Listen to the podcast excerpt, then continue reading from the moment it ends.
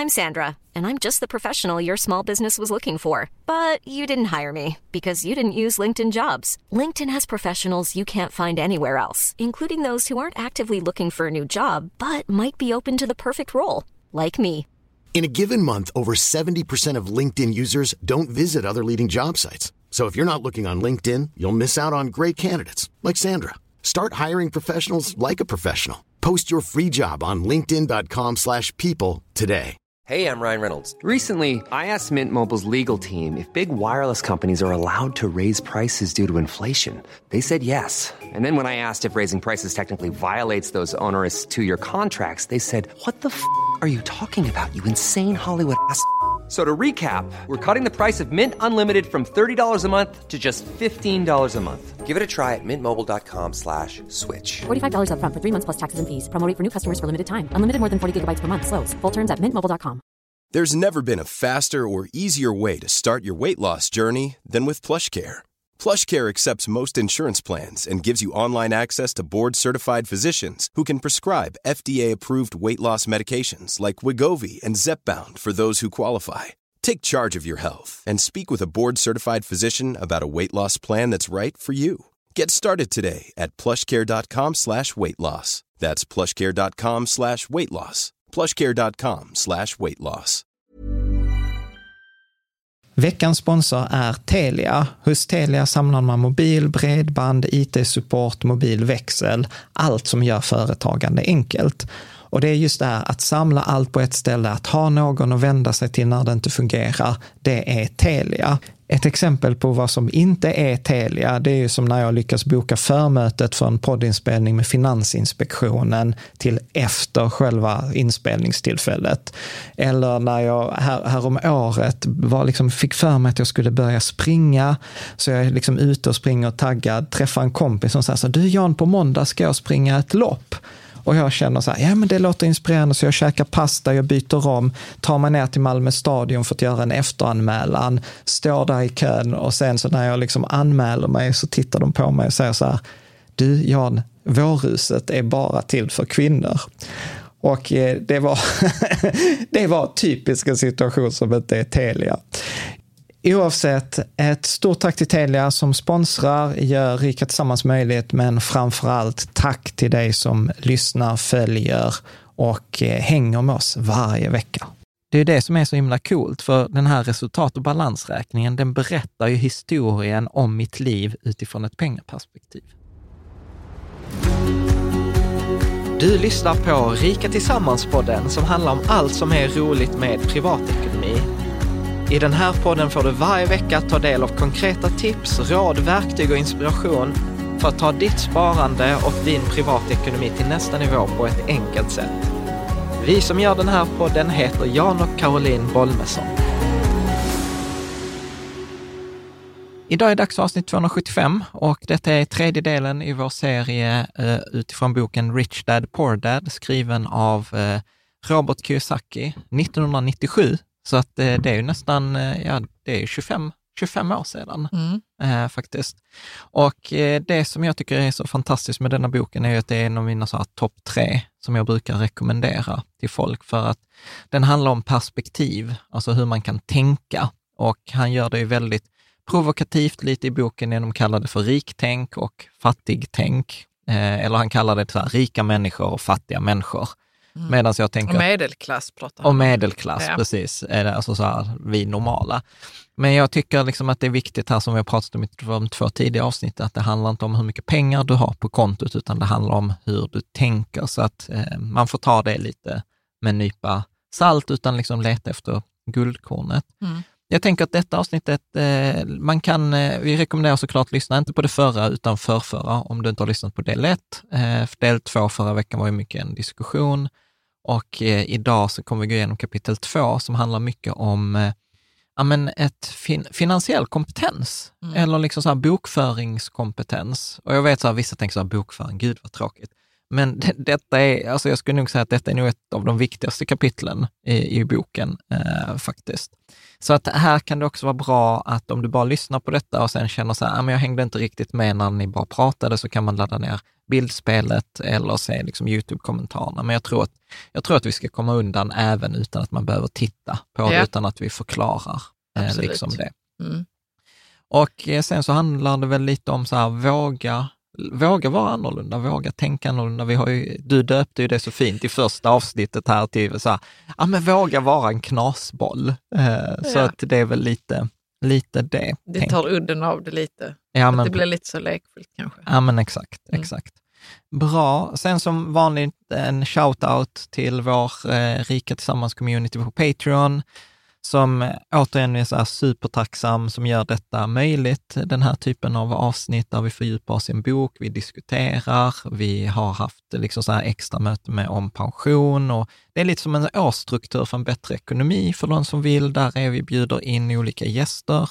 Vi har afterworks eh, och lite så här extra material. Det här är typ 50 avsnitt eh, som inte är publicerade på bloggen. Eh, lite så. Och sen vissa gör det bara så här, men fortsätt folkbilda här. Jag pallar inte vara med på något pensionsseminarium.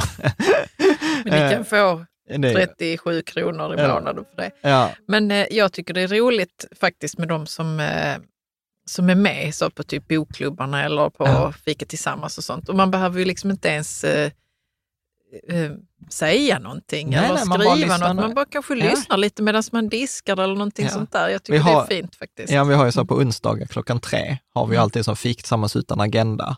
Eh, mm. och det är alltid också roligt. Många som lyssnar med så på jobbet och så garvar åt oss. Jag, jag fick ju så freakade ut förra veckan när jag var, så här, var arg på finansbranschen för jag hade liksom sett lite sådana saker som, som jag ogillar.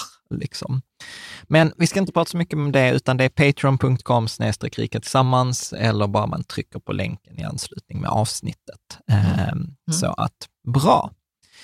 Så att eh, om vi då hoppar kapitel två i Rich Dad Poor Dad. Här, vi kommer förmodligen göra ett, två avsnitt till, så det går superbra också att läsa med om man vill köpa boken ja, man och läsa, läsa med. Mm. Liksom. Bra. Och då, då heter kapitlet så här, Why Teach Financial Literacy? Och, eh, och så underrubriken eller liksom så här, regeln är, du kan läsa den Karo. Mm. It's not how much money you make, it's how much money you keep. Så det är liksom lite underrubriken. Ja. Och, eh, och han börjar ju med en ganska så intressant historia där han pratar om så här Ivar Kryger och Charles Schwab, eller Schwab, jag vet inte hur det mm. uttalas, eh, Jesse Livermore, Arthur Cotton etc. Och det, alla de här gemensamt var typ på ja vad var det, 20-talet, så var ju detta några av världens rikaste män och eh, typ Kryger känner vi till här i Sverige, tändstickskungen, tog livet av sig i Frankrike han, Charles Schwab, eh, liksom eh, dog också fattig. Jesse Livermore, en av eh, Wall Street, de första kända tradersen, tjänade jättemycket pengar, förlorade jättemycket pengar, tjänade jättemycket pengar, förlorade jättemycket pengar och liksom tog livet av sig sen. Och sånt. Och då säger han liksom så här, ja, men, eller Kiyosaki säger då att, ja men tricket, liksom när någon frågar så här, men hur ska man göra för att bli rik? Så säger han så här, jo men uppenbarligen handlar det ju inte om pengarna, utan att det handlar om finansiell kompetens. Och, och här känner jag väl också, så här, om jag tittar de senaste två, tre eh, åren, att jag börjar också vara så här trött på så här, när journalister ringer och säger så här, tre snabba tips. Och jag är så här, men tre snabba tips har jag aldrig lärt, alltså har jag aldrig hjälpt någon. Det har liksom aldrig funkat. Så att då är det liksom bättre att lära sig fiska genom att liksom, till exempel lära sig tänka pengar, tänka ekonomi, tänka flöde, genom att egentligen ställa sig de, de svåra frågorna. Alltså som, som vi hade nu i något avsnitt när vi hade den här ekonomiska brandövningen. Att hur kan jag ta mig igenom den här krisen nu med bibehållen sparkvot? Eller vad kan jag göra för att öka mina inkomster? Hur, eh, hur kan jag tjäna pengar när jag sover, som vi pratade om förra veckan? Eller hur, och om, tänk om jag inte mm. behövde få betalt, tänk om eh, få betalt eh, liksom min lön. Liksom att jag kunde separera min lön eh, från det jag gör på dagarna. Hur skulle jag vilja ha mitt liv då? Mm. Alltså så att lite mm. den typen av eh, frågor.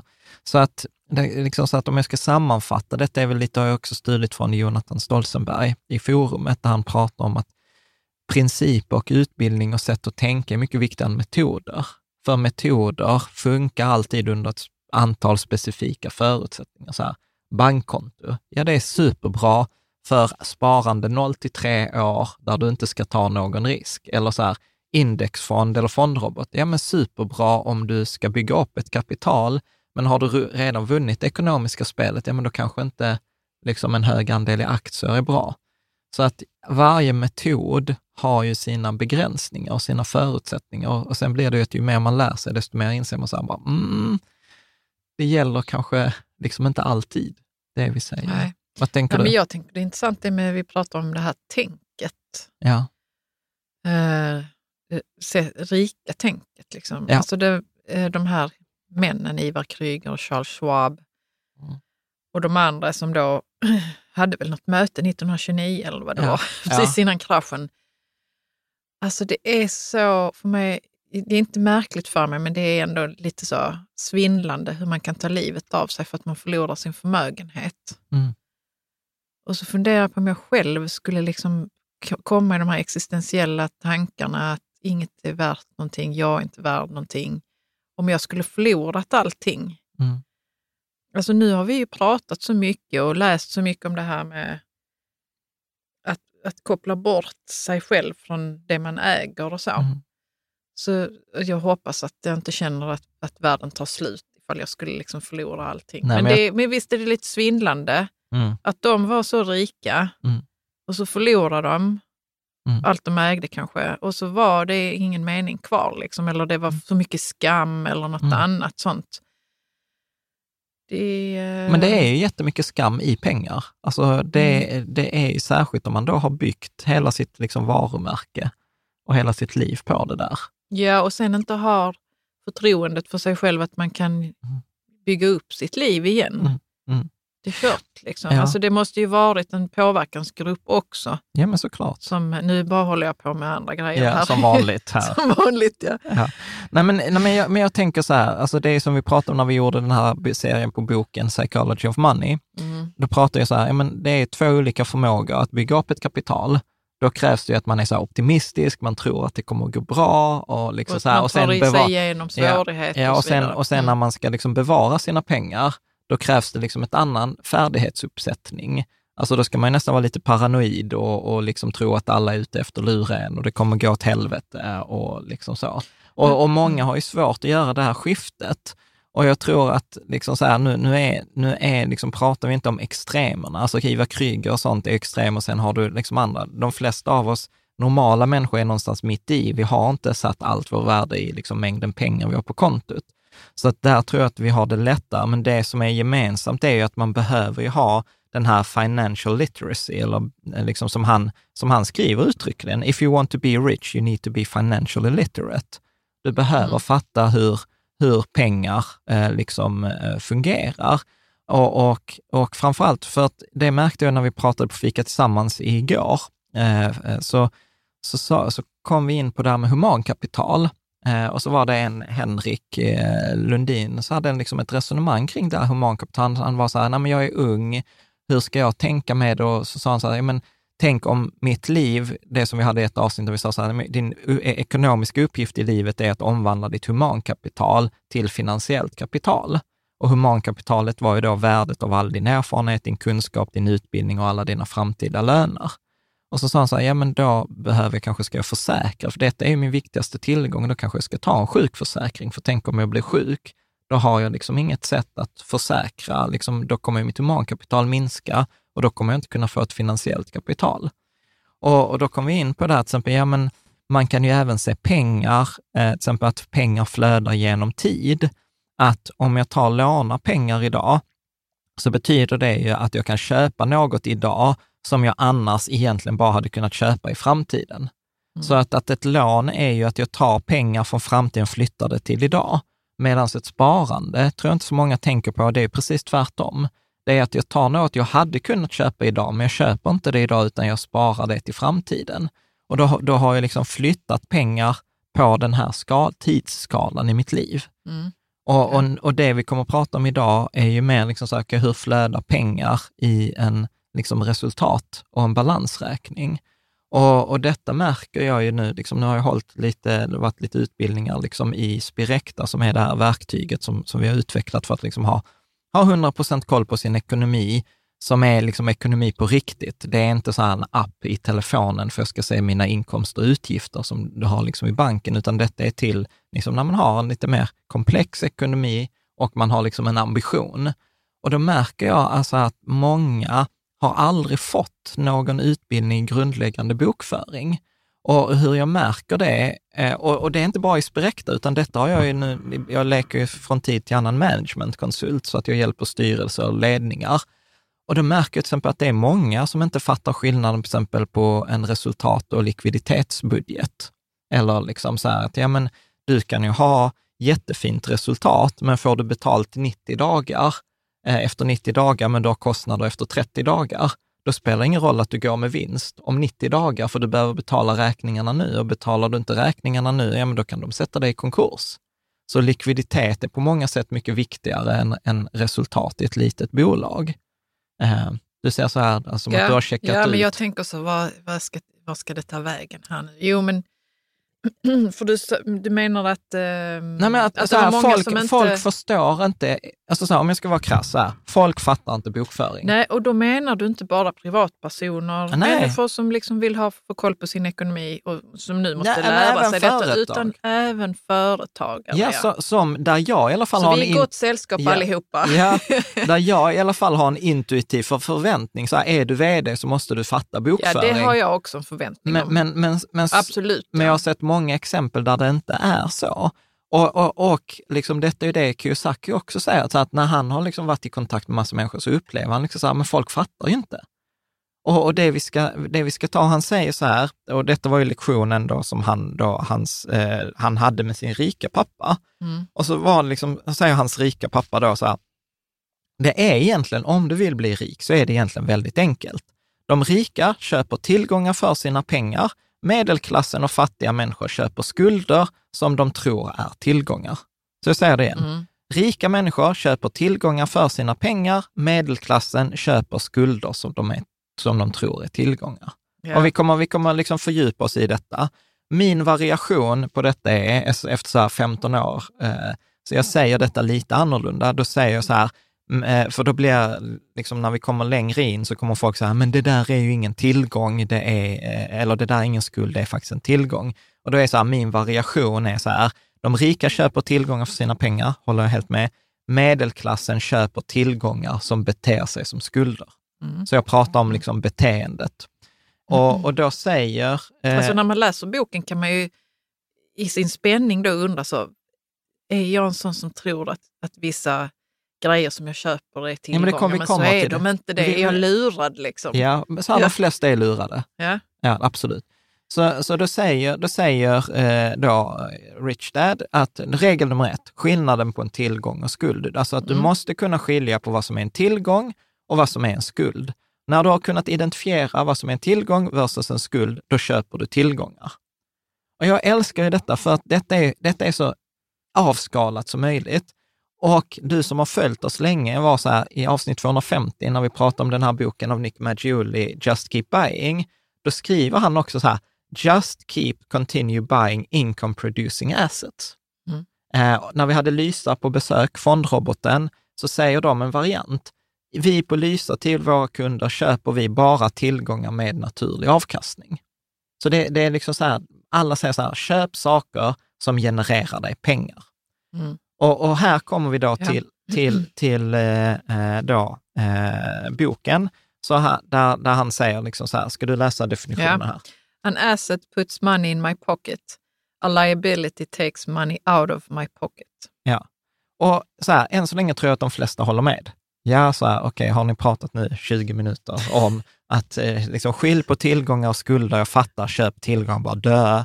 Och sen säger vi nu så okej, okay, men hur definierar vi en tillgång? Ja, men enklaste definitionen, din tillgång ger dig pengar, en skuld kostar, eh, mm. kostar dig pengar. Mm. mm, bra. Och eh, även om detta är ganska trivialt, så gör de flesta fel.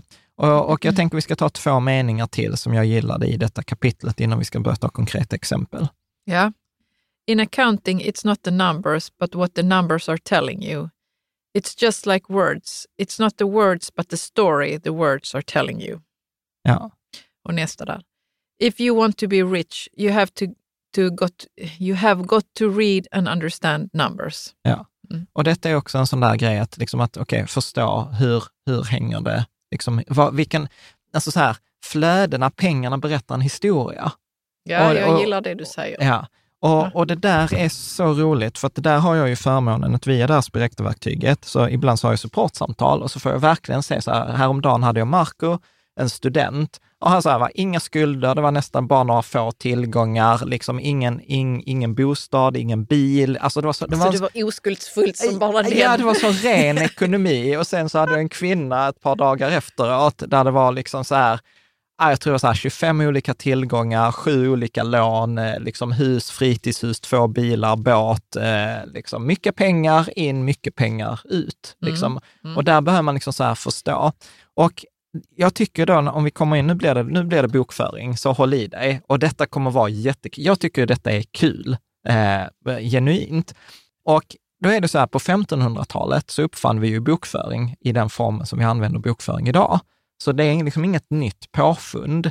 Och jag tror det var, du ser så skeptisk ut. Nej, men jag är intresserad av historien som den ja. här eh, bokföringen. Okej, nu har jag inte läst på det där, men det kallas dubbelkontering. Nej, nej, men jag menar det inte så. Jag menar att men jag måste förstå den här resultat och balansräkningen jo, för vi... att sen kunna förstå historien som mina pengar ja. i balansräkningen talar om för ja, mig. Ja, men precis. Mm. Precis, och då är det så här, och, och då insåg man på 1500-talet, jag tror att det var typ så här Venedig eller Neapel, alltså någon av de här italienska stadsstaterna, så, så insåg man ju så här, okej, okay, om vi definierar en ekonomi, så består en ekonomi av fyra stycken delar. Okay? Alla ekonomier, oavsett om det är ett land, eh, eh, eh, ett företag, en privatekonomi, ett barns ekonomi eller Investors ekonomi eller er, liksom Apple. Mm. Det, allt det, allt liksom kan, kan dras ner till de här fyra delarna. Inkomster och utgifter, alltså pengar in i min ekonomi, utgifter, pengar ut ur min ekonomi. Eh, och det, de brukar man säga att inkomster och utgifter, det, om du tar inkomster minus utgifter så får du ett resultat.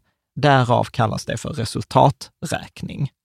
Är du med? Mm. Och de brukar man, och, och det, för dig som bara lyssnar på detta, så bara föreställ dig en, en kvadrat som du delar i fyra delar. Så de två översta delarna, överst till vänster har du inkomster, överst till höger har du utgifter och den övre halvan kallas då för resultaträkning. Ja. Okay? Bra. Den undre halvan kallas då eh, för balansräkning och den består av tillgångar och skulder. Och med den enkla definitionen nu, som inte är helt bokföringsmässigt korrekt, men för att hjälpa oss tänka och förstå, så säger vi så här, tillgångar är saker jag äger som stoppar pengar i min ficka. Det är definitionen Rich Dad eh, använder.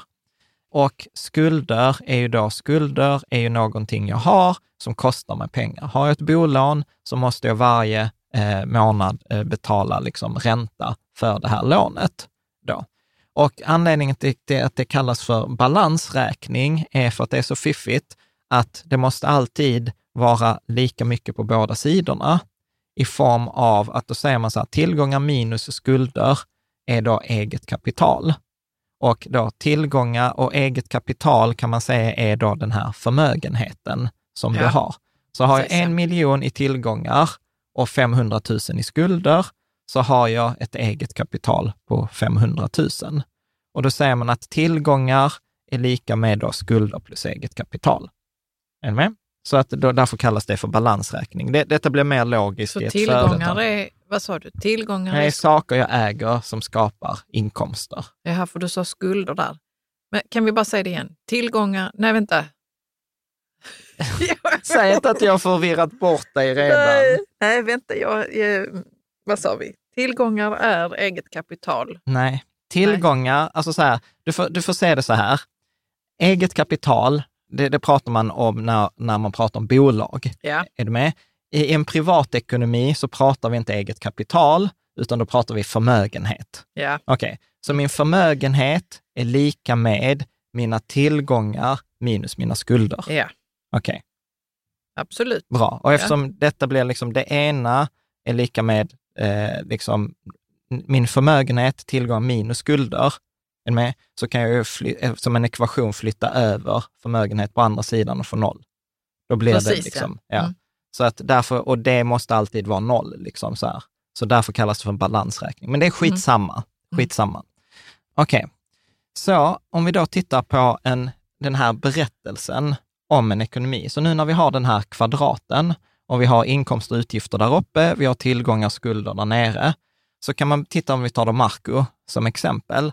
Han hade en ganska enkel ekonomi för att liksom pengarna kom in, sen betalade de ett antal utgifter och, sen liksom, och då försvann pengarna ut och sen blev det inte så mycket över för att Nej, han var jag student. Jag känner att jag saknar den typen av enkel ekonomi ändå. Mm. På, på sätt och vis, för det var enkelt. Ja, ja men precis. Ja. Så att liksom, där händer inte så mycket och det är här de flesta jag ska säga inte de flesta, när man är i starten på sin ekonomiska resa så har man en enkel ekonomi. Pengar in, pengar ut. Mm. Och så blir det lite över och så sparar man det till en resa och sen åker man på en resa och så är de pengarna slut. Mm. Så där är nästan ingen balansräkning. Mm. Och det är det man märker till exempel på de flesta apparna, till exempel bankappar och sånt där man kan kategorisera sina inkomster och utgifter. De utgår från att bara resultaträkning, men de tar inte hänsyn till balansräkningen. Då. Om man tittar då på det som är den vanliga, alltså medelklassekonomin, så ser det ut så att om vi ser, ser den här fyrkanten framför oss, då kommer det pengar in, alltså lön, men sen går de inte direkt till utgifterna, utan vad som händer är, här är att de faktiskt då går till skulderna. För att vad de flesta har gjort är att man har ju köpt sig ett hus, till exempel en bostadsrätt. På denna bostadsrätten har man ett lån och den här lånet genererar ju utgifter då. Så att pengar in och sen så betalar man då ränt, räntor för det, här. man betalar alla sina andra liksom, kostnader som man har, el etc. Och så går pengarna ut. Och anledningen till varför, varför jag kallar detta stressad ekonomi, det var en term som användes när jag jobbade på balansekonomi, eh, som tog eh, det. För då var det liksom så här att jag tror att många av oss upplever en stress, här, shit, tänk om jag inte får lön denna månaden vad händer då med mina räkningar? Vad händer då med räntan på huset? Vad händer då med amorteringen? Så att eh, grejen är så att, att vi får en stress som till exempel Marco inte hade. För om Marco inte får in någon lön, jag sorry, du kan inte betala dina utgifter, liksom. Men det blir inte samma effekt som, shit, du vet, du kan inte betala skulderna. För vad händer om du inte betalar skulderna? Då kommer ju de öka. Ja. Är du med? För då, blir det, då får du en ränta på ränta i, i, på skuldsidan. Så därför upplever ganska många människor en stress i sin ekonomi. Så här, pengarna måste in, för annars så brinner den här liksom, pumpen. Så jag måste, jag måste jobba. Och då kommer vi in på så här, så om vi tittar på den här balansräkningen, så vad är då de här tillgångarna, eller vad är det liksom Kiyosaki pratar om? Och det vanligaste om man liksom pratar, tittar så här, jag har någon bild, jag vet i min kamera, som jag gick förbi en bank och så stod där liksom så här, huset, din största tillgång eller din största investering. Yeah. Och då, då brukar ju liksom de flesta av oss ja, men så här, tänka att ja, men huset, ja, det är ju det största köpet som många av oss gör. Men om vi tittar på det här huset så skulle ju de flesta liksom placera det i tillgångskolumnen. Eh, för det är en tillgång.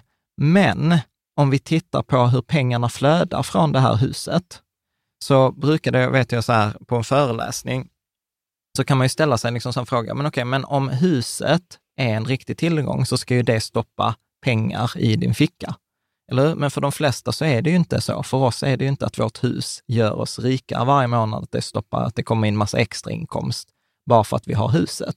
Nej, jag tror vissa skulle argumentera så, jo men när du säljer det och sen så skulle man kunna ta ut det på alla månader man har bott och då har man ju fått pengar in i sin ficka. Men nej, det, vi får inte det. Ja, ja, ja så, så, ah, så, man, kan, man kan tänka vi, så, men vi får ju inte pengar i vår ficka just nu. Nej, inte under, nej. Och, det, och, och det, är, det är nu här det kommer bli knökigt. Mm. Liksom. Och, och att, så att de flesta tänker fel. För om vi då tänker på huset, hur det beter sig, så är det ju så här, för de flesta av oss så påstår jag att det ägda boendet, oavsett om det är bostadsrätt eller om det är ett hus, så är det den största enskilda kostnadsdrivaren. Alltså att huset driver kostnader, eller ditt boende driver kostnader. Och vad jag menar med det är att om vi tar bara till exempel vårt eget hus, okej, okay, vi betalar ränta för huset, vi betalar försäkring, vi betalar en fastighetsavgift, vi betalar el, vatten och avlopp, vi betalar trädgård för att hantera trädgården, prylar, vi behöver hjälp, ibland behöver vi liksom hjälp att underhålla huset, alltså att mm. eh, renovera eller fixa till grejer. När man köper huset så betalar man lagfart, man betalar pantbrev om det inte finns det, man betalar liksom mäklaren. Om huset inte står på fri grund, alltså så betalar man en tomträttsavgäld till, eh, till de flesta.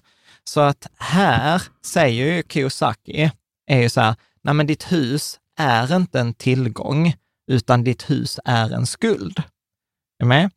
Här, vän av ordning kommer argumentera emot och det är därför jag också sa så här, min variation är så här, det är en tillgång, men det beter sig som en skuld. Ja. Är du med? Mm, För att huset genererar massa utgifter som jag måste liksom betala. Och för att göra detta lite enklare att förstå, så här gör jag då liksom ett frånsteg från Kiyosaki.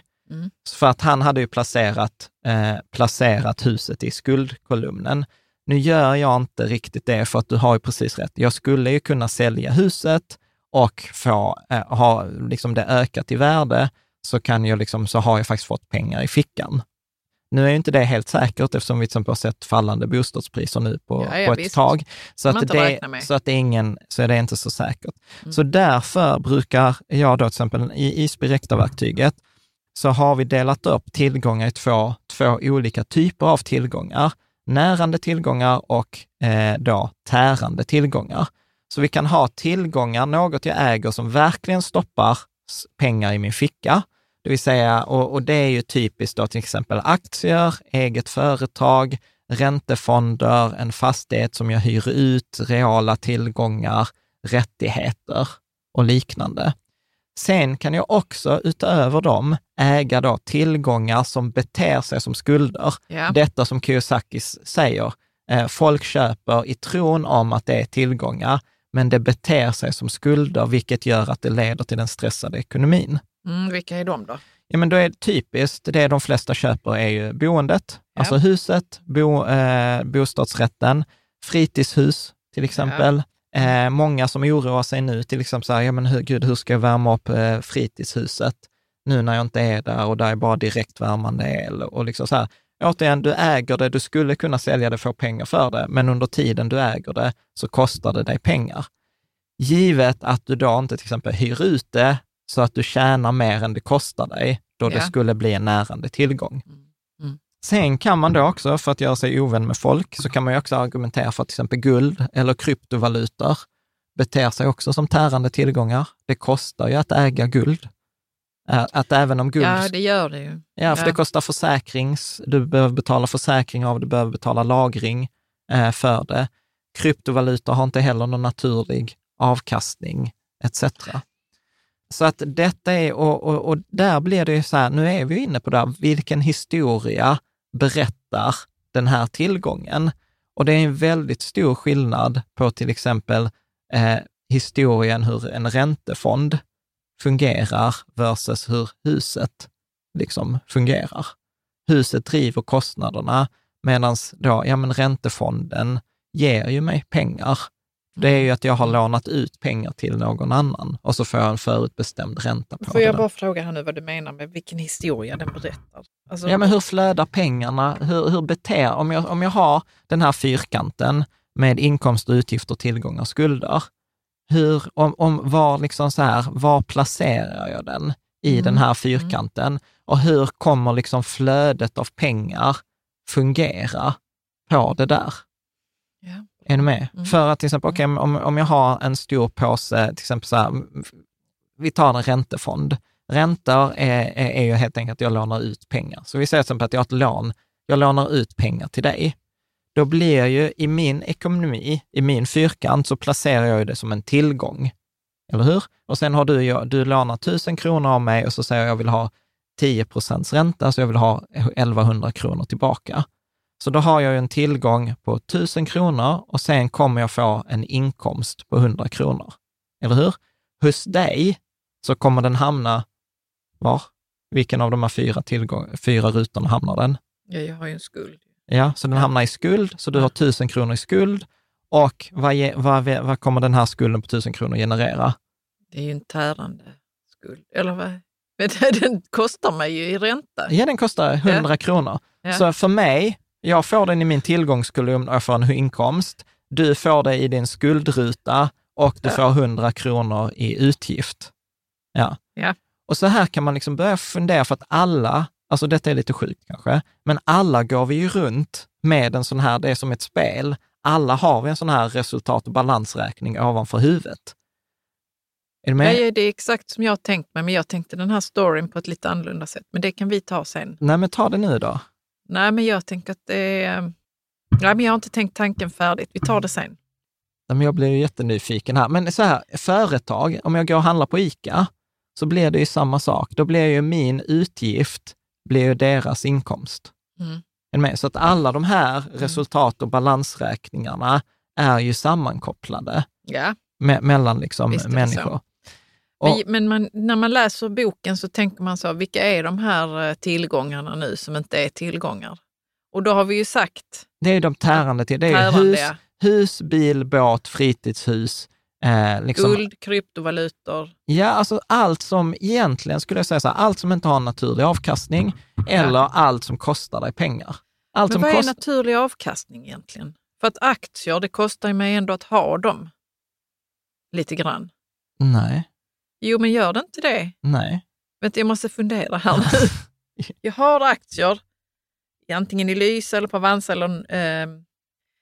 Ja, eller, eller så här, i sin grund, alltså så här, åter, återigen, gå till det liksom, det som mest grund... Jag har pratat färdigt okay, här okay. nu. Okej, okay. okay. kostar det inte mig då eh, i någon typ av vinstskatt åtminstone? För mina aktier? Jo, och, avslöjar jag min okunskap. Men jo, och... För att jag börjar tänka så att det ändå kostar mig någonting att ha aktier. Ja, okej, okay. men nu är det med så nu blandar du in vinst. Okej, okay. så om aktien gör en utdelning ja. så att du får 100 kronor i utdelning, ja, då kommer ju, då vill ju eh, staten vill ju ha skatt. Är ni med? Så skatt är en utgift ja. hos dig och har du en skatteskuld så ligger din skatteskuld i den nedersta högra kvadranten för att den för staten ligger i statens tillgångskolumn. Mm. Är du med? Mm. Så att din, din utgift är statens inkomst. Okay? Och där, när vi då kommer in på aktier, då säger staten så här, jo men det finns lite olika sätt hur, ska, hur aktier beskattas. Är det en onoterad aktie så är det till exempel 25 procent på vinsten. Är det en vanlig aktie som är noterad, ja då är det 30 procent på vinsten. Om du inte har det på ett ISK-konto, då är det 1 procent på värdet. Yeah. Eller en kapitalförsäkring, då är det 1 procent på värdet. Så att liksom ISK och kapitalförsäkring, det, är ju bara olika skattekonstruktioner. Och då är vi tillbaka på det där som vi pratade om för två avsnitt sedan, att om du har till exempel ett företag då är det ju som att du i det här spelet får liksom ytterligare en sån här eh, non-playable character. Du får en kompis med ett eget eh, mm. resultat och balansräkning.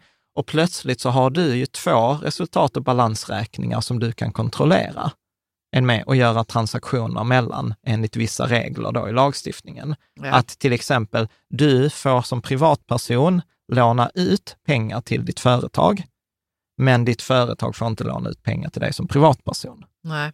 Eh, etc. Mm. Och sen har vi liksom de olika reglerna som vi också pratade om för två avsnitt sedan. Som privatperson så har du din inkomst, du betalar skatt och sen kan du använda dina pengar. Företaget eh, får inkomst, eh, har alla sina utgifter och sen betalar skatt. Så är det ja. ja. Mm. Så, så att det handlar om liksom så bryta ner det i sina beståndsdelar. Och det är ja. därför jag, jag älskar, jag tycker detta är fantastiskt roligt, för att det blir ju liksom som, så här, det är som ett strategispel ja. som man kan liksom vinna. Ja, jag förstår, du gillar sånt. Ja. Uh, jag säger det är bra att, att du förklarade, men jag tänkte också med aktier, om man nu har en vinst så är det ju ändå så att man får Eh, om man vill ta ut det så får man ju pengar från det. Det är bara det att ja. man får lite mindre för att man också betalar skatt på det. Ja, alltså, och, och det, var det, jag, det var det jag menade, att det kostar någonting, men det är för att det blir snurrigt i mitt huvud. Nej, nej Caroline. Vänta här nu. Nej, men jag får bara säga så här innan mm. du fortsätter. Keep that thought. Problemet är att vi kollapsar grejer, att vi tänker ja, inte på... Det är det jag säger. Jag ja. säger att det blir förvirrat i mitt huvud. Det är väl samma sak som att kollapsa saker. Ja. Okej? Okay? Det var bara att jag ville ta det här nu framför kameran, för jag kan tänka mig att någon annan också sitter där ute och ja. tänker så, lika förvirrat som jag gör. Ja. ja. Och jag märker ju detta när jag hjälper folk med sprätt, ja. att detta tycker mm. ju folk är jätteklurigt. För att vi, som sagt, ingen har ju lärt oss detta. Men där är det så här, tänk aktien utan, utan något skatteskal, utan någon vinst. Då blir det ju mycket enklare. Ja, men då kan du ju ta, om jag köpt, köpt en aktie för 100 kronor, då har jag egentligen i min, i min tillgångskolumn tagit pengar från mitt bankkonto, för min bankkonto är ju en tillgång. Och sen har jag flyttat pengarna från mitt bankkonto och bytt det mot en aktie. Ja. Med? Och sen kan jag ju byta tillbaka de här pengarna till, eh, till ett bankkonto. Men då tror jag, liksom ett vanligt fel är, då tror folk som sa att detta är en utgift. Det är ingen utgift. Nej. Okej. Ja. Men jag trodde inte det. Nej. Sen kan man göra detta så här, någon som är riktigt duktig på bokföring, så kan vi börja prata om liksom skillnaden på en utgift och en kostnad. Mm. Men, men jag tänker att det... Vi det, kan behöver inte ta det, det nu. Det, det behöver vi inte ta. Skillnad på en inkomst och en intäkt. Ja. Äh, liksom. Men vad, vad ska vi ta vägen med allt det här nu då, med den här balansräkningen? Och... Jo, men jag tror att liksom så här, om man bara förstår att, att man ser framför sig nu när du går ut eller är ute och går och lyssnar på oss, så se det som att ovanför huvudet på alla personer så finns det en resultat och balansräkning. Där finns här inkomster, utgifter, tillgångar, skulder. Mm. Bara det, att du vet det och att du vet att det finns tillgångar och skulder, så vet du mer än de flesta. Ja, men det är skönt att veta. Ja.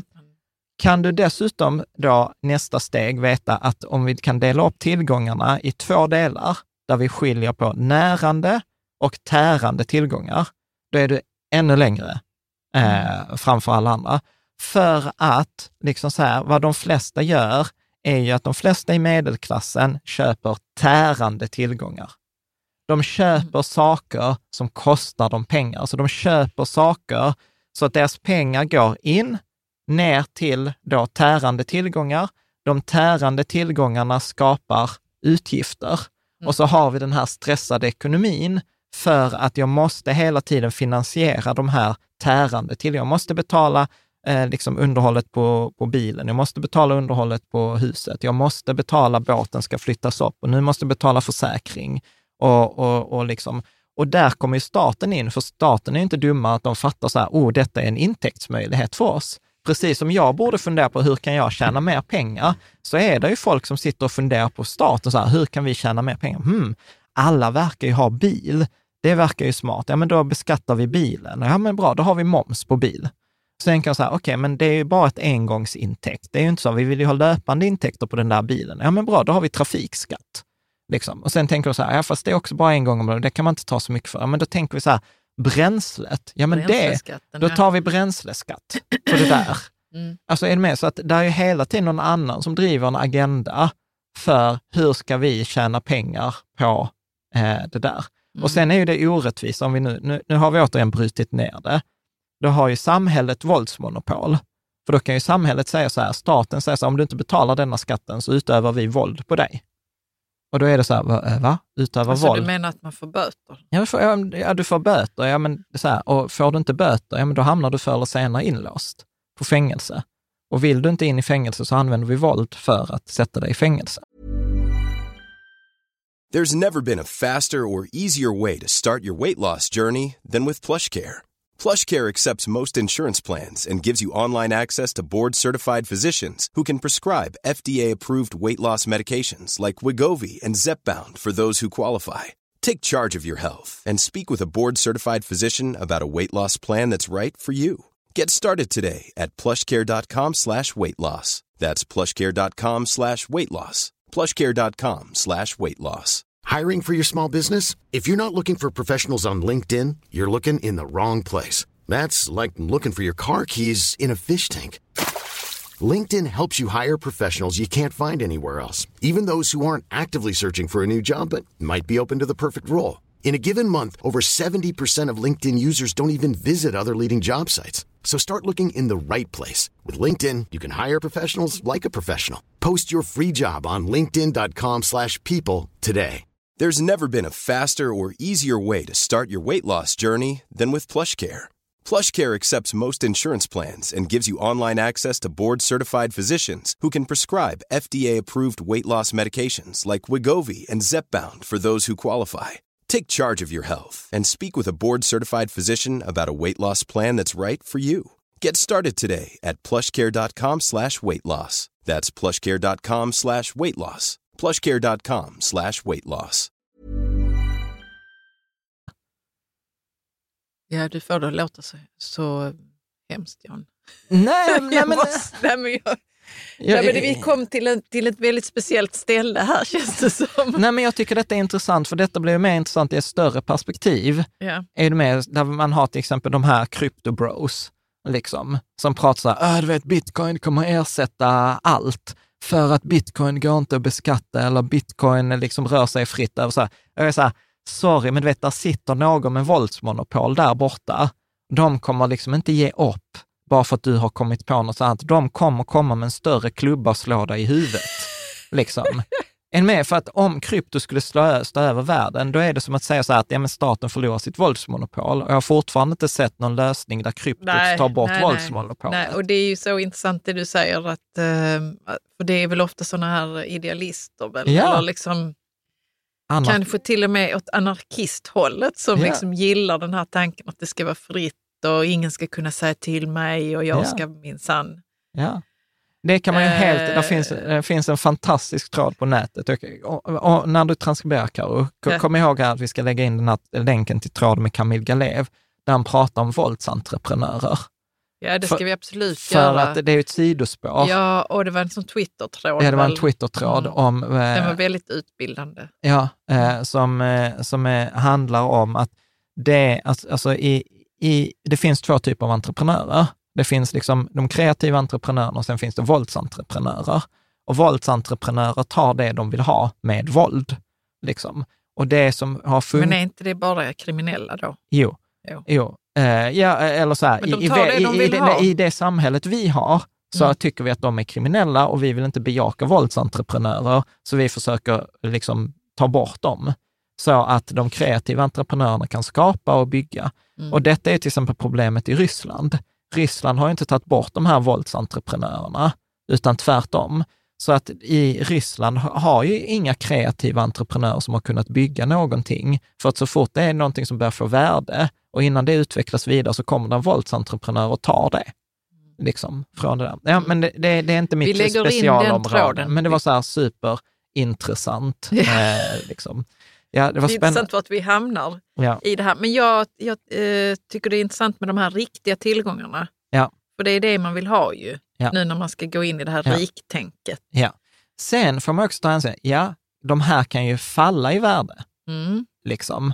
Absolut, alltså aktier kan ju variera i värde, det vet vi. Och kan vi inte kan... bara säga vilka de är? Det är aktier, eget företag, till alltså... exempel räntefonder, fastigheter som man hyr ut, Ja, ska jag gruppera dem? Så ska ja, det jag säga, kan du göra. Det kan så, du göra. så skulle jag mm. säga så här, de, de, de, de största två mm. eh, blir ju egentligen aktier och räntor.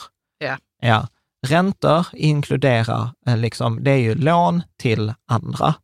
Eh, och det kan vara lån till andra privatpersoner, lån till andra företag, lån till stater. Är med? Så det, det är räntor. Och så att jag lånar, jag kapitaliserar någon genom att jag lånar ut mina pengar. Det andra sättet då, när, återigen när vi är tillbaka på entreprenörer, som jag kan hjälpa ett företag, det är att jag säger så vet du vad, jag, jag eh, tar, eh, eh, jag vill dela på risken med dig. Så jag köper aktier i ditt företag. För de aktierna eh, så sätter jag in pengar i ditt bolag och om bolaget inte går bra så har du ingen skuld till mig. Är du med? Så det är de två. Så jag kan, jag kan ha det som kallas för då equity eller lån.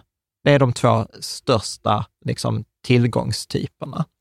Sen till detta kan man då lägga eh, olika former av reala tillgångar, alltså saker ja, jag kan ta då? på. Mm. Det kan vara skog, mark, hus eh, eh, etc. Eh, eh, råvaror till exempel, alltså reala, alltså jag, jag, jag, kan ta på dem, eller så materiella tillgångar. Och sen så kan vi ha det som kallas för då immateriella tillgångar. Eh, och immateriella tillgångar, det är allt som är då till exempel rättigheter. Jag har skrivit en eh, låt och sen varje gång den låten spelas så får jag pengar eller en patent. Varje gång någon vill använda den här uppfinningen som jag har uppfunnit så får jag, eh, till, får jag en ersättning. Så att jag, jag skulle säga så här, aktier, räntor, immateriella tillgångar, materiella tillgångar. Mm. Eh, så att det är liksom de grupperna eh, där.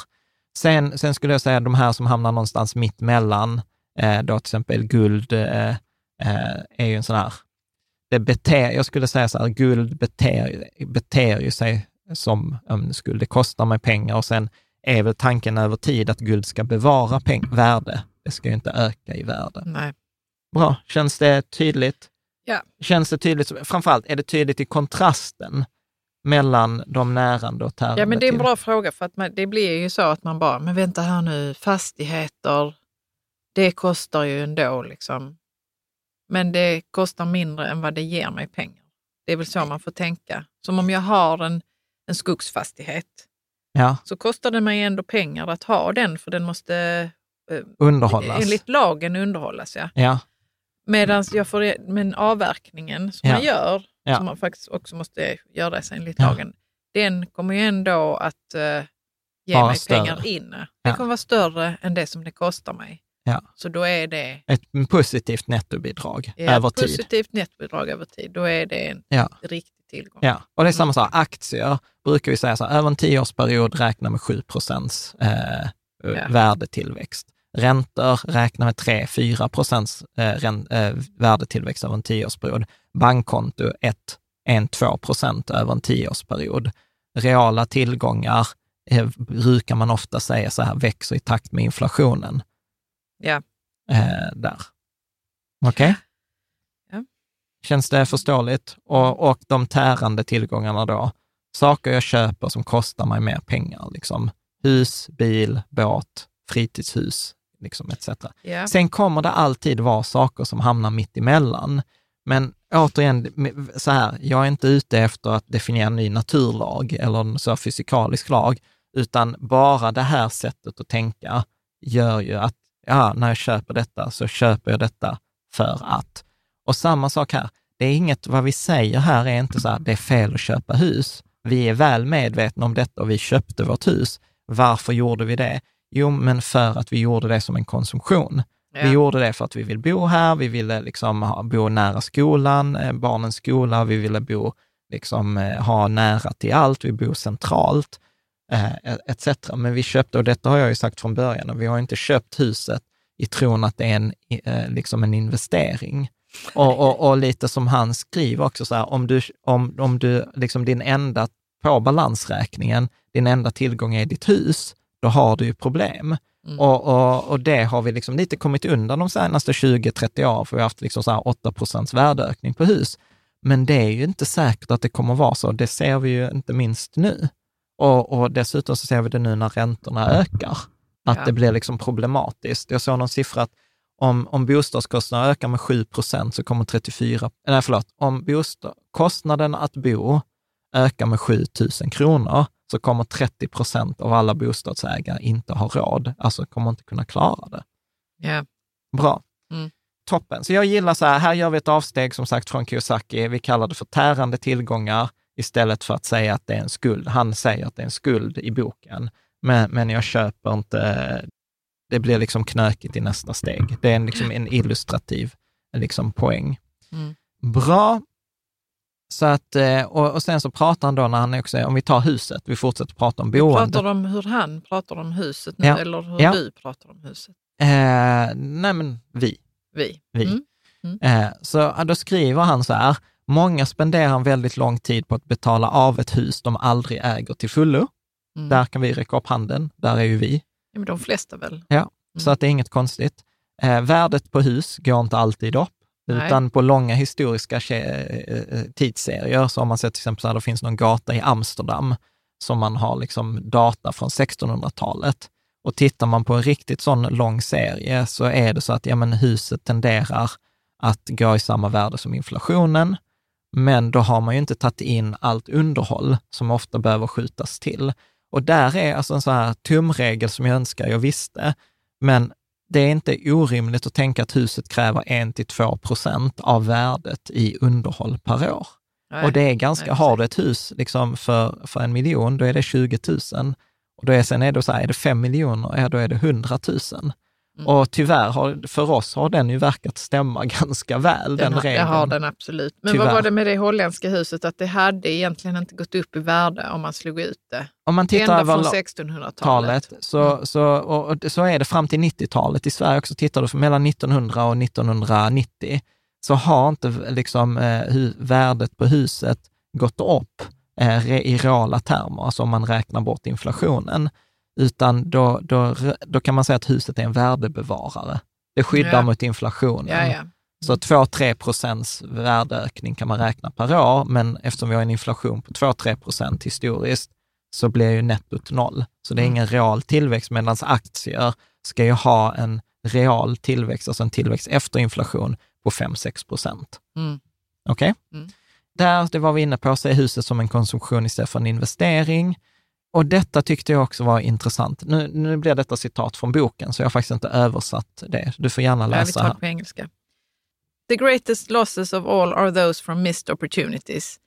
If all your money is tied up in your house, you may be forced to work harder because your money continues blowing out of the expense column instead of adding to the asset column.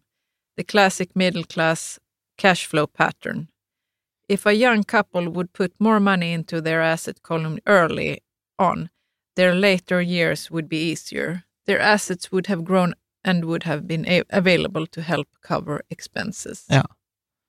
Så att jag, jag tycker detta är så här, så att han pratar ju om att liksom köpa, och det, och detta är så tragiskt i Sverige. För i Sverige så är det ju liksom en sanning att du ska äga ditt boende och du ska äga ditt boende från tidig ålder. Och det vet ju vi, vi flyttade ju inte till hus förrän eh, vi var typ, jag var, vad var jag, 35? Mm. Så att vi bodde ju tio år i en hyresrätt, eh, dessförinnan i studentlägenhet. Eh, och det var ju många som frågade, så min mamma var ju på oss och var så när ska ni flytta till hus? Hon var på dig, men inte mig, därför att jag hade ju sagt, vi vill inte, ja. eller någonting, men hon, hon pratade med dig. Ja. Om att vi borde flytta till hus. Ja, och sen var det ju många som var så här, ja men ska ni inte flytta till bostadsrätt och sånt. Alltså, och det var, var det det? Ingen ja. pratade med mig om det. Jaså? Ingen? Ja. Nej. Så skönt jag hade det. ja.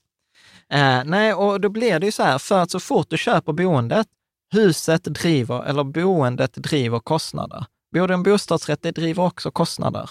För att det är mm. du som är ansvarig för liksom föreningen. Så att man har avgiften till föreningen, du har räntan till banken, du har liksom avgifter för det där. Och det, då blir det som han säger, så här, då åker pengarna ut ur utgiftskolumnen. Pengar som du egentligen hade kunnat, istället för att skicka dem liksom inkomster, utgifter, liksom rakt på den övre delen av den här fyrkanten, så, eh, så hade du kunnat skicka dem neråt till tillgångar. Mm. Då hade du kunnat köpa tillgångar som genererar nya pengar och för de nya pengarna kunna köpa nya tillgångar som genererar nya pengar, som genererar nya tillgångar, som genererar nya pengar. Medan nu blir det så här, inkomster, betala räntor, inkomster, betala avgift, inkomster, ja. etc. Absolut. Ja.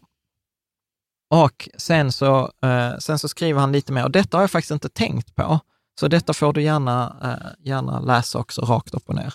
Making a decision to own a house that is too expensive in lieu of starting an investment portfolio impacts an individual in at least the three following ways. Så han säger så här att genom att köpa ett för dyrt hus tidigt i förhållande till att börja spara och investera, så förlorar man på de här tre sätten.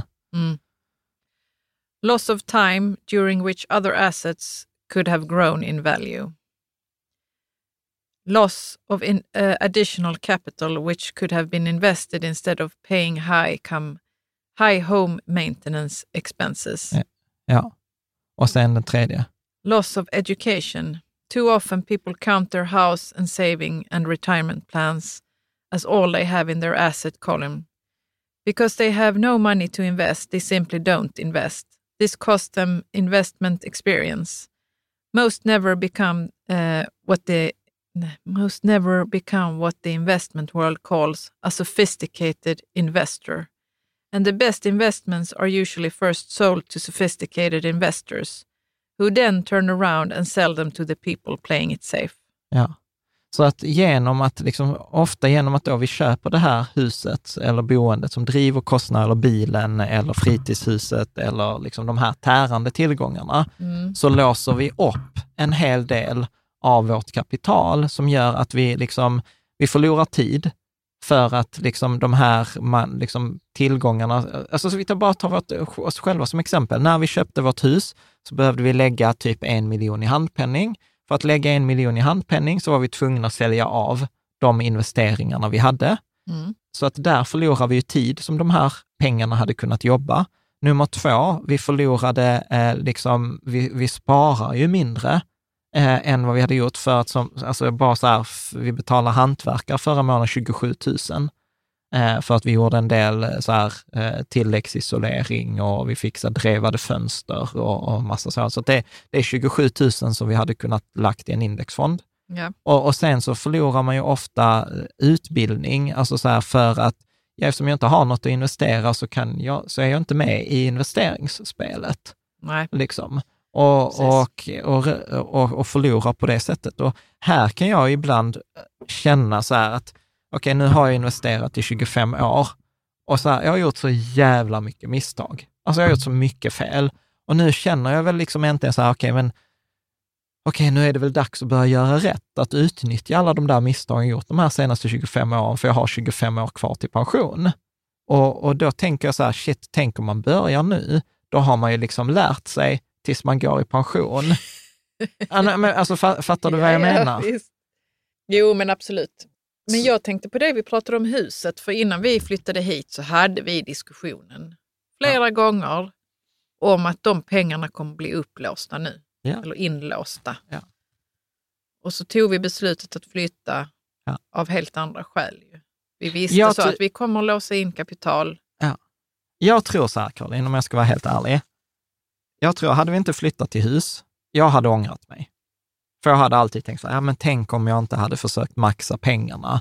Tänk om vi hade bott i hus, tänk hur hade vår livskvalitet varit då? Eller så här. Men det var det vi pratade om, ja. att vi skulle ha något annat liksom, ja. än att bo på Möllevången. Ja, eh, medan nu så, så känner jag så här, jag börjar känna mig färdig med huset.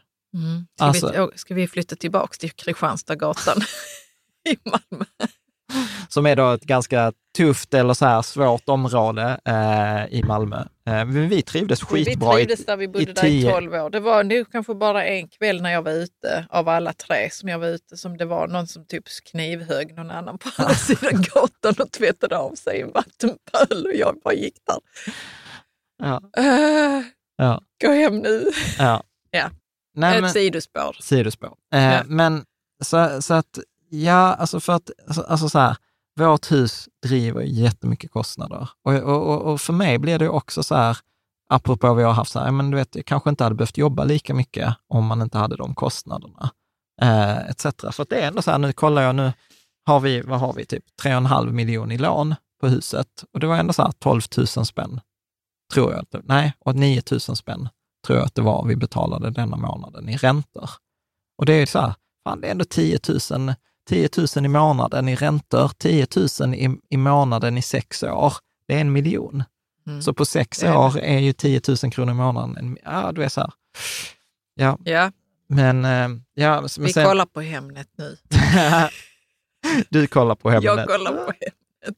Ja, så vi, vi, ja, vi får se. Mm. Bra. Men om vi tar ytterligare så här, om vi, om vi, nu, nu kommer vi lite så här mina egna sidospår eh, här yeah. eh, kring, kring Kiyosaki. Så om vi återigen tänker att alla människor går runt med den där resultat och balansräkningen ovanför huvudet, så blir det ju här också förklaringen till till exempel det vi sa för två avsnitt sen, att mer pengar löser inte problemet. För att jag tänker så här, om vi tar den här eh, medel, eh, medelsvensken som har en stressad ekonomi. Om du ger en sån två miljoner extra, vad kommer den göra? Köpa ett större hus, till exempel. Eller köpa en finare bil. Eller Mm. Nu kommer det så nej, för de kommer att investera i en indexfond. Nej, det sa, sa jag absolut inte. Um, jag vet inte hur vad de kommer att göra faktiskt. Men ja, sannolikt betala någon skuld och köpa något ännu, fin, okay, ännu finare eller så här, bil. Caroline, eller okej, okay, okay, så här, bra. Jag omformulerar. Skitsamma, vi ger inte de två miljoner. Vi höjer deras lön med 10 000. Mm, ja, men då så. Now you're talking. Now det, you're talking. Då ökar man sin livs, eh, sina livsomkostnader. Eller hur? Ja. Och, och, det, och det blir liksom samma sak. Så att då blir det bara att du tar det flödet i den här liksom fyrkanten. Så här, det kommer mer pengar in, ja, sen kommer det gå mer pengar ut och så kommer det förmodligen bli större grej. Liksom, det kommer bli en extra bil, eller det kommer bli lite finare bil, eller man byter boende, eller vad det nu än må, må vara. Så att det enda som händer när man får mer pengar, för de flesta, säkert inte alla lyssnar och det är någon som säger, nej, inte i min ekonomi, grattis, då är du en av de få. Men för de flesta andra, så det enda som händer är att tempot ökar, liksom det här flödet blir bara starkare, det förändras inte. Och det här har du ju problemet, till exempel nu som jag, jag vet, eh, eh jag och Caspian, Caspian gillar ju han Kanye, vad fan, eller Ye, eller vad fan Ye. Ka, Kanye West.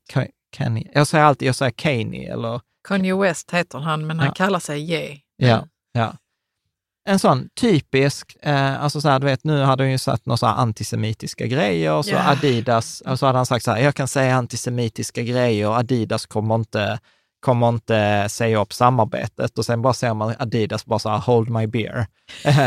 liksom, och, eh, och, Nej, men, och, eh, ja. och de sa upp det. Vad, vad var det du skulle komma jo, till? Men då åkte, han, då, åkte, då åkte han bort från Forbes-listan. Ja. För att förmodligen har ju det varit, det avtalet varit att han får in massor av pengar. Ah, ja. med, mm. och då, sen har det varit en immateriell rättighet. Och nu bara försvann det.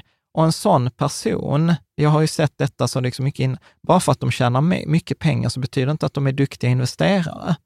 Samma sak som det var någon vi hade på en fika tillsammans som sa så, du vet, jag träffade någon som hade jättemycket pengar och så eh, skulle de ge investeringsråd bara för att de hade mycket pengar.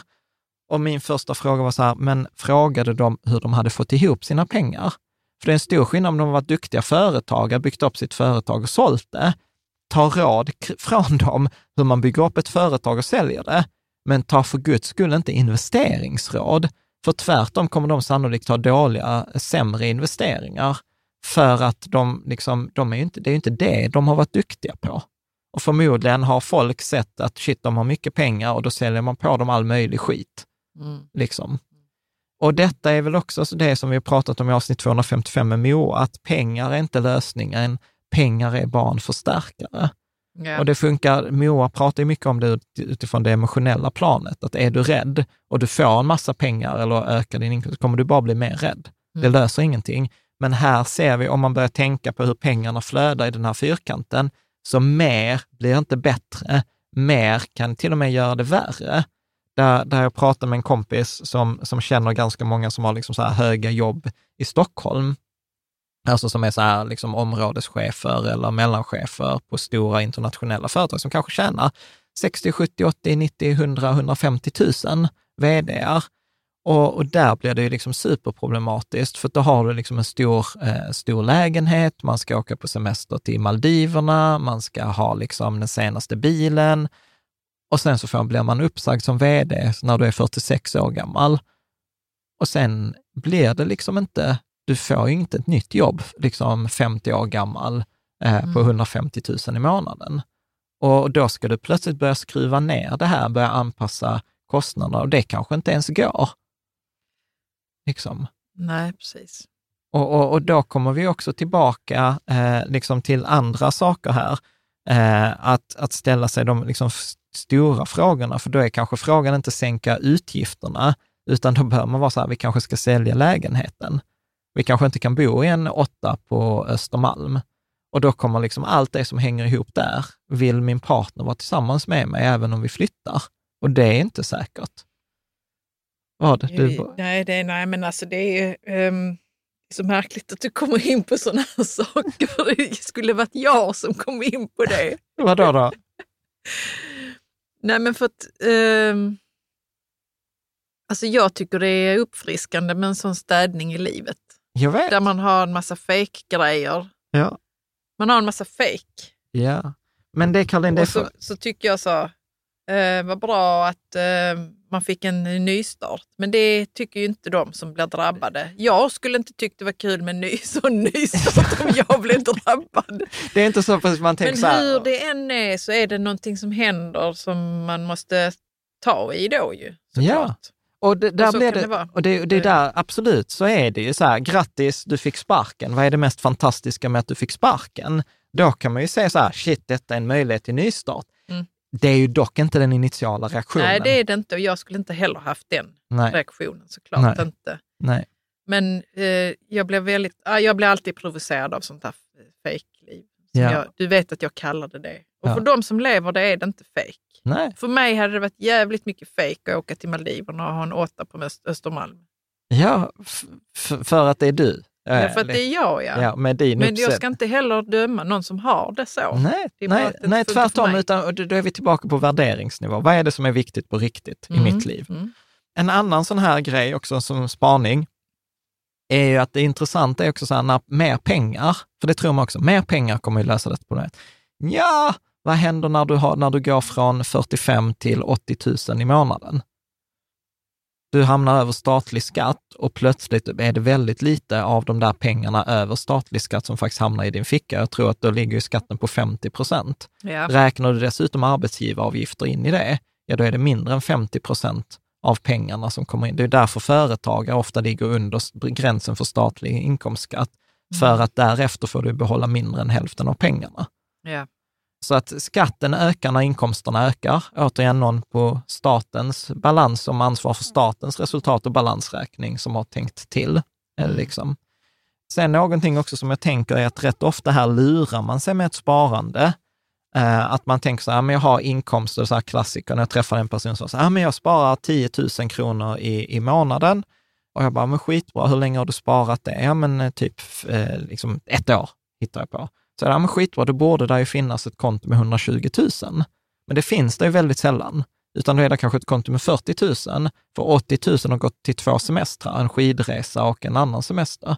Och då är inte det ett riktigt sparande, utan då är det ju mer bara en periodiserad utgift. Ja. Att vi hade kunnat ta liksom så här, ja men ta 4 000 i månaden och, och lägg eh, där. Bra. Så att där är liksom mycket, mycket stress i en sån här, i de flestas ekonomi så är det mycket stress och det är därför vi känner den här pressen. Det är därför vi är rädda för att vi tänker, tänk om jag får sparken, tänk om jag inte får mina inkomster. Vad ska hända nu när eh, elräkningarna ökar, när räntorna ökar, när livsmedlet ändrar? För att vi inser så här, pengarna måste ju in. Annars, annars skiter det sig. Ja. Liksom. Mm. Så att man kan se det i, i den här resultat och balansräkningen. En annan sån här intressant reflektion också, detta är Mm. Kiyosakis, detta har inte jag tänkt på innan. Nej. Det är ju att han tittar i de här fyra delarna, inkomster längst uppe till vänster, utgifter, tillgångar eh, och skulder. Liksom. Och då säger han så här, på inkomstsidan, alltså inkomstkvadranten, då jobbar du ju oftast för ett företag eller för en organisation. Alltså du jobbar för någon annan, du jobbar för en lön. Ja. Ja. Tittar vi då på den övre högra kvadranten, alltså utgiften, så här jobbar du ju ofta för staten. Ja. För du betalar moms, du betalar skatt, du betalar liksom massa andra grejer. Tittar vi i den nedre högra, alltså i skuldkvadranten, där jobbar du ju för banken. Mm. För, för att där jobbar vi för det här lånet vi har tagit upp som, som kostar oss i räntor. Så att här blir det ju också så här en re- alltså, reflektion, så här, vem är det vi jobbar hårdare för? Alltså så här, shit, tänk vad mycket i mitt liv där jag jobbar för någon annan. Mm. Att jag jobbar för staten, jag jobbar för banken, jag jobbar för företaget. Ja, men han han eh, skrev så att typ en månad i år, om året så, är det, så jobbar man för typ staten Ja, och en annan månad om året jobbar man bara för banken. ja men, alltså, men det är bara att räkna. Alltså, så här, vi betalar ju 30 procent skatt på alla inkomster, minst. minst. Ja, det betyder ju att, att 30 procent, det är ju 3,6 månader. Så att tre och en halv månad jobbar du för staten. Jag vet inte riktigt vad jag ska göra med det. Vadå? Man blir ju lite så, liksom, eh, det blir liksom ett nollläge i hjärnan på något vis. Ja. Tänker så här, men tre månader om året så jobbar jag inte ens för mig själv, utan Nej, då ska bara bankens pengar in. Nej, staten. Ja, whatever. Liksom. Ja, och vi som betalar 9 000 i månaden, ja, 90, men... då, ja, det blir så här två månader, ja, tre, tre och en halv månad för staten, ja. två och en halv månad för banken. Mm. Om man tänker det så, så ja. tänker man ju gudskelov inte så ofta. Man blir helt konstig i hjärnan av att tänka så. Då vill man ju typ flytta ut i ett, i ett tält i skogen. Ja. För att man vill inte, alltså jag vill inte jobba för någon annan, jag vill bara jobba för mig själv.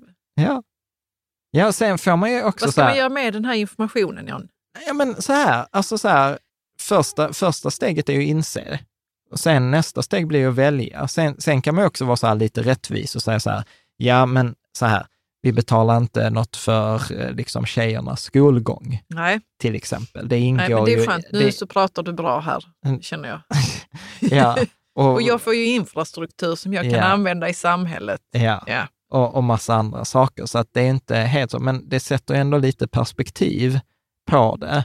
Ja, eh, lite hälsosamt perspektiv. Men man behöver också perspektivet med det som du säger, vad man får för sina skattepengar. Och... Ja, men absolut. Ja. Det är ju mm. det som vi så fint kallar för samhällskontraktet. Ja. Att du jobbar för oss i tre och en halv månad och i utbyte så får du liksom behöver inte vara orolig för att någon våldsentreprenör kommer och slår dig i huvudet. Nej, jag får sjukvård och skola ja, och sånt. Ja. Mm. Problemet där blir ju så här, om, om, det samhälls, om folk upplever att det samhällskontraktet inte uppfylls. Om det händer, ja. Ja, det är ju problematiskt. Och pengarna ändå ska in. Ja. Det, ja, då, då, då kommer ju till exempel så, då kommer ju korruption till exempel. Och, och sådant. Så att återigen, allt... Alltså, Hur, när kommer korruption? Vad menar du då? För jag tänker snarare att det blir revolution. Nej. Nej, men korruption, då blir man så här, då smyger man ju med skatt och sånt. Jag vill inte betala så mycket ja, skatt, ja, okay, jag fuskar. Blir, nej, precis. Ja. Eh, liksom, mm. Och sen betalar jag dig, för kan inte du lösa detta så att mina ja, barn kan gå i skolan här? Sant, sant. Okej. Okay.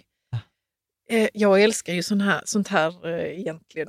För då kan man börja titta så på vilka länder det pågår korruption och, varf, och så förstår man varför den har uppstått. Ja. Ja. Kanske från första början, om det ja. nu är samhälls... Om det har funnits ett samhällskontrakt som sen har kollapsat på ja. något vis. Och det är till exempel problemet, problemet i Ryssland nu med Ukraina-kriget. Samhällskontraktet i Ryssland var ju så här, liksom så här, du, vi tar dina friheter, men, eh, men under, under tiden så kommer du få det bättre. Och du, mm. du kan titta på krig och sånt i hur vi återupprepar, eh, återuppstår liksom Rysslands storhet. Och sen plötsligt kommer mobilisering. Och det var ju ett bryt mot samhällskontraktet, för jag skulle få vara passiv här. Eh, liksom. Och nu plötsligt blir jag inblandad i det där spelet. Det vill jag inte vara med på. Och då flyr 700 000 ryssar liksom, utomlands. Och, och ekonomin håller på att kollapsa och allting. Så det här samhällskontraktet är ju superviktigt. Eh, liksom. Läste du, jag vet inte om det stämmer, men läste du att, att de som var kvar på arbetsplatserna sa att de har inte ens tagit undan efter sig eller diskat sina kaffekoppar, de som stack. ja. läste Nej, det? det läste jag inte. Förlåt att jag skrattar, men det men, blir liksom så helt absurt. Ja. Men om vi hoppar tillbaka så här, mm. så att, och det är här som vikten kommer, då är vi tillbaka på kapitel 1 för två avsnitt sedan, där det var så här, rika jobbar inte för pengar, de låter pengarna jobba för dem. Återigen, nu pratar vi inte rika i mängden pengar, utan riktänk. riktänk. För att den enda kvadranten vi inte har berört, där du jobbar för någon annan, är ju tillgångskolumnen. För att i tillgångskvadranten nere till vänster, det är ju där dina pengar jobbar för mm. dig, för dina pengar skapar ju inkomster. Mm. Yeah. Så att återigen, liksom så här, bara den här synen på liksom, att vi har den här spel, ekonomiska spelplanen mm. är ju liksom viktig. Eh, Och då kommer vi till den sista ekonomin, eh, där som vi har pratat om, eh, då, om vi har pratat om en enkel ekonomi, pengar ut och in, en stressad då en medelklassekonomi, pengar till tärande tillgångar som sedan går till utgifter. Så den rika ekonomin eller den generativa ekonomin eller FIRE-ekonomin, eh, då Financial Independent Retire Early, det är ju att pengar kommer in, går ner till tillgångar, tillbaka, liksom, som genererar inkomster, som går tillbaka till tillgångar, som genererar inkomster tillbaka till tillgångar och sen går de ut. Eller liksom, att man har spel som till exempel som vi faktiskt hade, som var så här att nej men vi flyttar inte eller vi gör inte detta bytet förrän vi har någon tillgång som kan finansiera det. Det ja. var ju mycket vårt spel, liksom att vi vill, vi vill egentligen kunna att den avkastningen vi får per år ska egentligen kunna täcka våra bostadskostnader. Och vi flyttade först när det var uppnått, mm. liksom på det sättet. Eh, något mer du vill säga? Eller? Nej. Detta, Direkt, nej. Ja. Så att här kan man ju väl också säga så här att eh, om, om man vänder på detta så kan man egentligen säga att här har vi ju Lyxfällan-ekonomin. Funkar egentligen liknande. Pengar in, går till skulder som genererar räntor som inte kan betalas, för det är 25 procents ränta på det där sms-lånet, som genererar en större skuld, som genererar en större ränta, som genererar en större skuld, som genererar en större ränta och så snurrar det runt. Så att grejen är så här, ränta på ränta kan man säga är gaspedalen oavsett sida. Så antingen så kan du liksom snabbt fixa dig en Lyxfällan-ekonomi, eller så kan du liksom eh, bygga dig en generativ ekonomi, en FIRE-ekonomi, liksom genom att köra. Intressant det du säger. Alltså, det är nog jävligt mycket lättare att skaffa sig en Lyxfällan-ekonomi. Ja, det går snabbare. Alltså, nej men vänta, jag vet ju hur man gör det. Ja. Men varför vet jag då inte så, så, så lika lätt hur man skaffar sig en ge- regenerativ ekonomi? Förstår du vad jag menar? Alltså jag vet ju hur man skaffar sig en lyxfull ekonomi. Man handlar en jävla massa skit och sen betalar man inte Nej, för grejerna. ja. Varför är det lättare med, med För- att skaffa sig en dålig ekonomi än en bra? John? Jag tror, alltså, i, så här, alltså kan konceptuellt är det ju inte svårare på rikssidan. Buy income producing assets. Alltså, så Ja, här, men det ska vara lätt ju. Ja, just keep buying. Och så, så här, fortsätt månadsspara, köp liksom indexfonder, eh, så här, köp saker som genererar dig inkomster och för de peng inkomsterna köper du nya saker som genererar inkomster. Teorin är ju lika enkel. Ja. Det Det kanske bara är så att man måste liksom bli van vid. Nej, men jag skulle, jag, jag, jag skulle säga så här, det som skiljer är hastigheten. Alltså så här, en sant, index. Mm. indexfonden ge- ska ge en genomsnitt 7 procent per år. Med. Eh, så att det betyder att då dubblas dina pengar ungefär var tionde år. Okej, om, du, om du tar ett sms-lån med 25 procents ränta så dubblas lånets storlek var tredje år. Ja. Är med? Så att det är samma princip. Och hur jag räknar detta för de som inte vet, det är så här 72-regeln. 72 genom procenten ger antalet år. Så 72 genom, 10, 72 genom 7 blir ju 10 år. 25, eh, 72 genom 25 ungefär 3 år. Mm. Så att, så att grejen, principen är likadan, det är bara att räntan är högre på skuldsidan, så att vi upplever att det är enklare för att det går snabbare. Ja, och en, en generativ ekonomi, då måste jag ju ta, då har jag bara de pengarna jag har som jag kan sätta i aktier till exempel eller något annat. Medan i den, den dåliga snurren så kan jag ju liksom, man, man, det är helt oändligt hur mycket pengar jag kan liksom göra av med och en, sen inte betala tillbaka. Jag vet inte riktigt vart du är på väg. Ja, men jag bara menade det att det är skillnaden. Ja, också. ja alltså så här, återigen, ekonomiska principer bryr sig egentligen inte om resultatet. Det är ju ingenting som hindrar dig. Alltså som om vi, om vi tar den här frågan, amortera eller investera, Ja, eller hur? Det är ju samma, jag, det är ju inget som hindrar mig från att låna en miljon kronor och, och sen, och då ökar ju min skuld som kommer Mm. generera en ränta. Om den räntan skapar ett flöde på 2% per år, alltså på 20 000, 000 kronor, och, så, och över en tioårsperiod så låser jag på de här 2 procenten, så över en tioårsperiod så har jag betalat 200 000 kronor. Okej? Om jag istället då har liksom tagit den här miljonen och placerat den på tillgångssidan och vi har 7 procents genomsnitt, då har ju den miljonen vuxit till 2 miljoner Ja. på de här tio åren. Och sen har jag då betalat 200 000 i ränta och då har jag 800 000 kvar. Nu säger jag inte att det är det man ska göra, Nej. men, men liksom principiellt så är det ju ingenting som hindrar, hindrar eh, att, att man Nej, gör, att man gör så i rätt. en ekonomi. Mm. Så du kan ju snabba upp och då kan man ju också, då kan man också sätta det i relation att ja, då har jag ju ökat med belåning, då, då accelererar, alltså belåning är ju som trampa på gaspedalen, då accelererar jag. Och vad som händer där i, i då tillgångskolumnen är att det går snabbare. Det där är ju egentligen, om vi tar, nu blir det kanske lite mycket matte här, men vad är det som gör att de flesta människor, till exempel min mamma och, och sådana, sitter på, liksom är miljonärer på sina hus? Jo, för att då har de köpt ett hus för sig en miljon kronor eh, och sen ökar det med 10 procent. Då har de tjänat 100 000 eh, och om vi sätter 100 000 i förhållande till en miljon så har de haft 10 procents värdeökning. Okay? Men så gör ju inte de flesta. De flesta köper det här boendet för en miljon, men de har inte en miljon, så att de har 150 000 till handpenningen. Så de sätter in 150 000, lånar 850 000 och sen ökar värdet återigen med 10 procent på bostaden. Så de tjänat 100 000 kronor. Och ska vi räkna då avkastning, ROI, return on investment, då blir det 100 000 i vinst minus räntan på de där 850 000, säg 2 000 kronor. Ja. Ish, alltså något, något trivialt. Mm. Eh, nej, eller förlåt, inte två, eh, 20 000 kronor. Ja. Ja, ja. Så då är det 80 000 kronor. Så 100 minus 20 000 dividerat med hur mycket betalade jag för att få den här avkastningen? Ja, men jag satte in 150 000. Så jag har en vinst på 80 000 kronor dividerat med 150 000 kronor, vilket give or take blir 50 procents avkastning. Eller hur? Ja.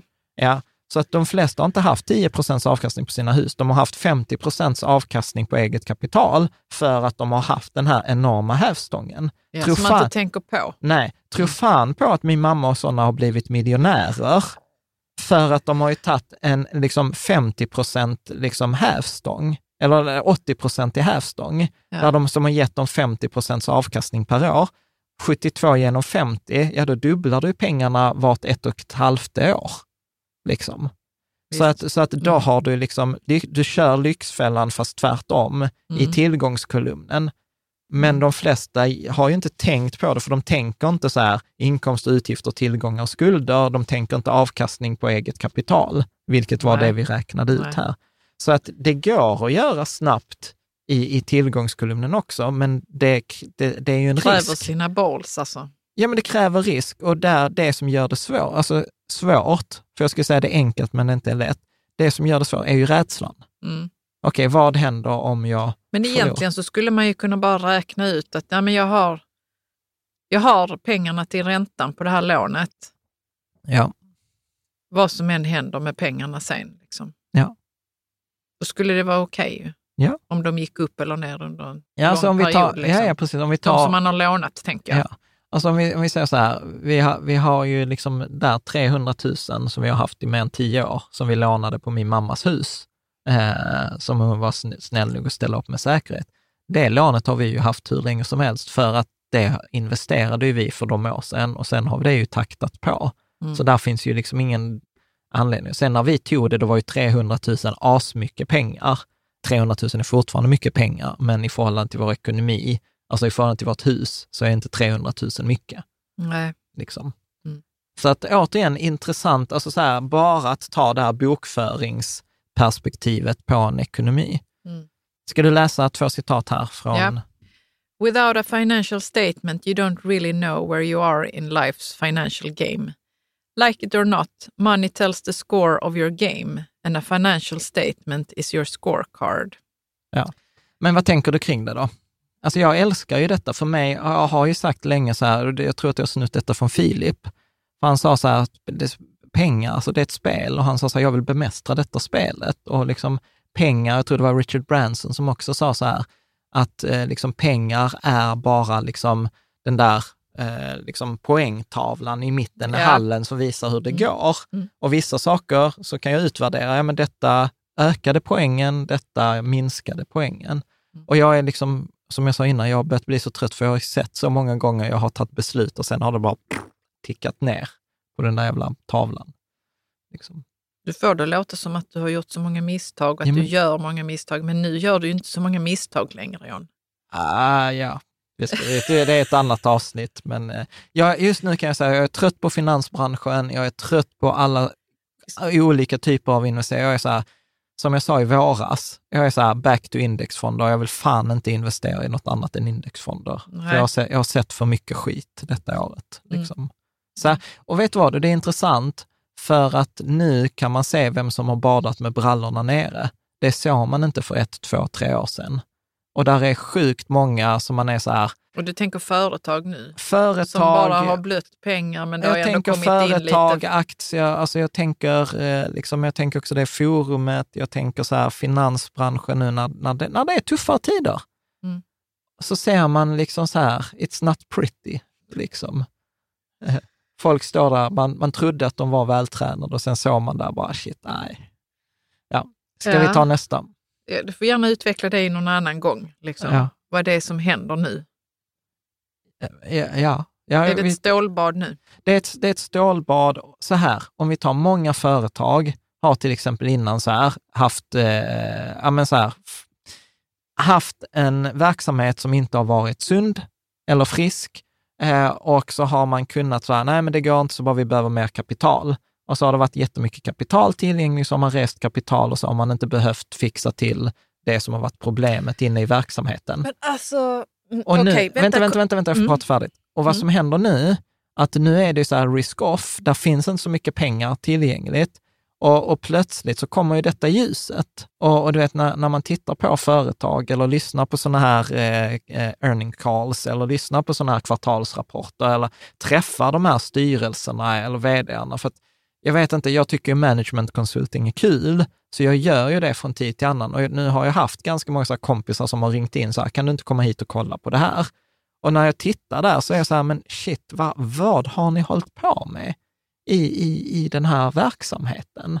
Liksom som till exempel en vd som inte kunde skilja på en resultat och en likviditetsbudget. Nej. Alltså på riktigt. Ja, jag förstår. Men du John, ja. de, alla de som lägger in pengar, ja. Borde inte de ha vissa nyckeltal som de tittar ja, men på? Man ser inte det. Varför ser man inte det? För att du kommer inte Jag så... vill ju för fan inte bli lurad. Ja, men... jag, jag skulle känt mig lurad. Om jag skulle lagt in pengar i ett företag där en vd inte har koll på balansräkning och likviditetsräkning.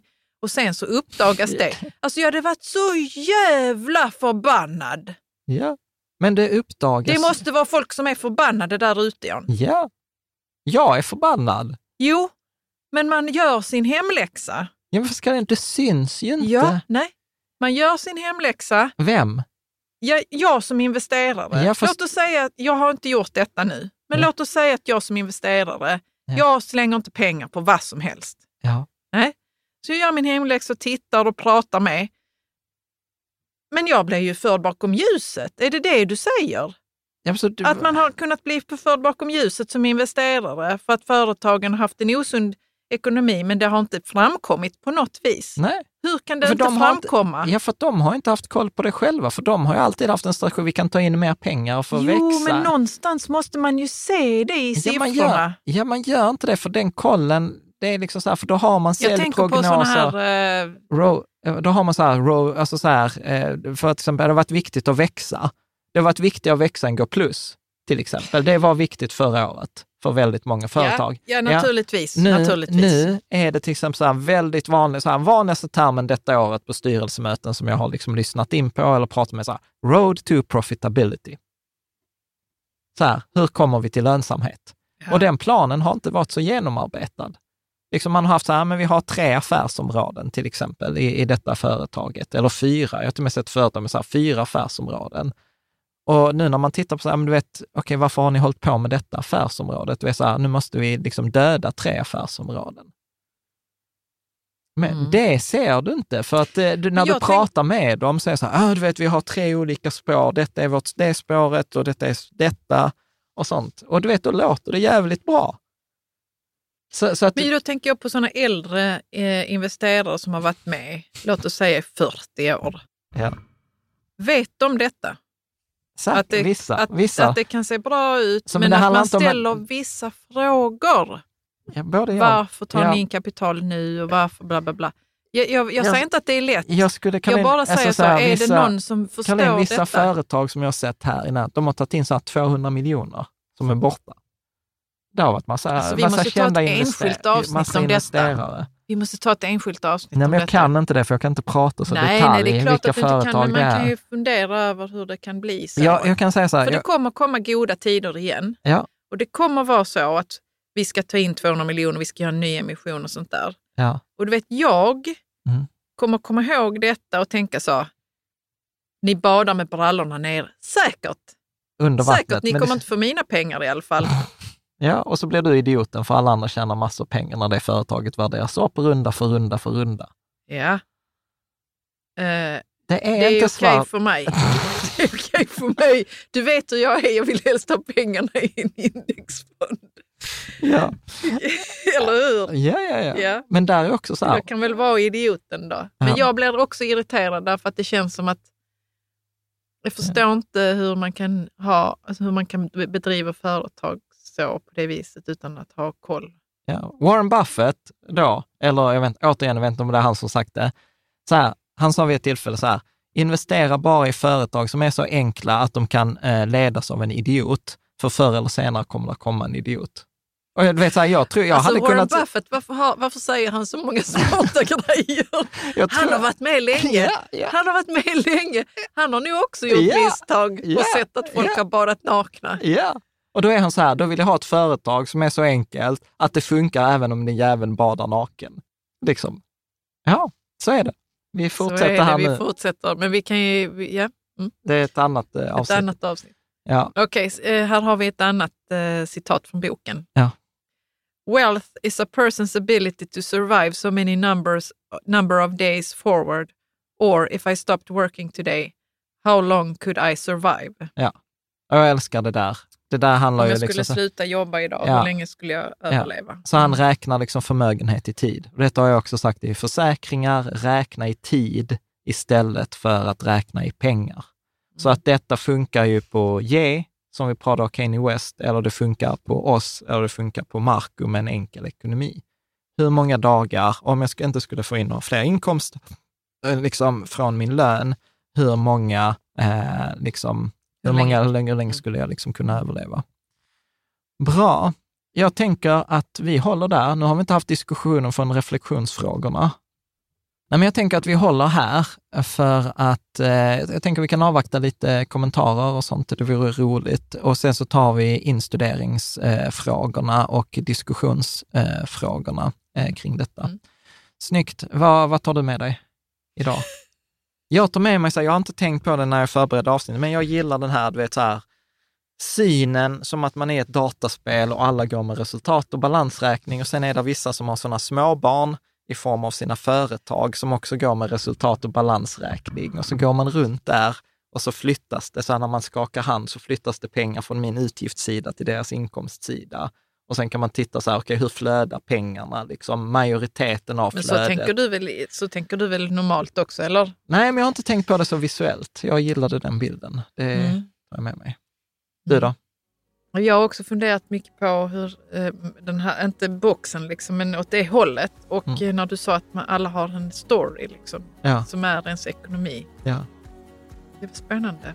Ja. Jag har tänkt åt det hållet men inte haft de orden på det. Ja, cool. Vi ser jättemycket fram emot dina kommentarer. Ta dem gärna i forumet. Jag vet att ibland så kommenterar folk på YouTube eller på andra ställen. Jag är inte så duktig på att svara där, men i forumet så är jag betydligt bättre. Så att Stort tack och så ses vi nästa vecka.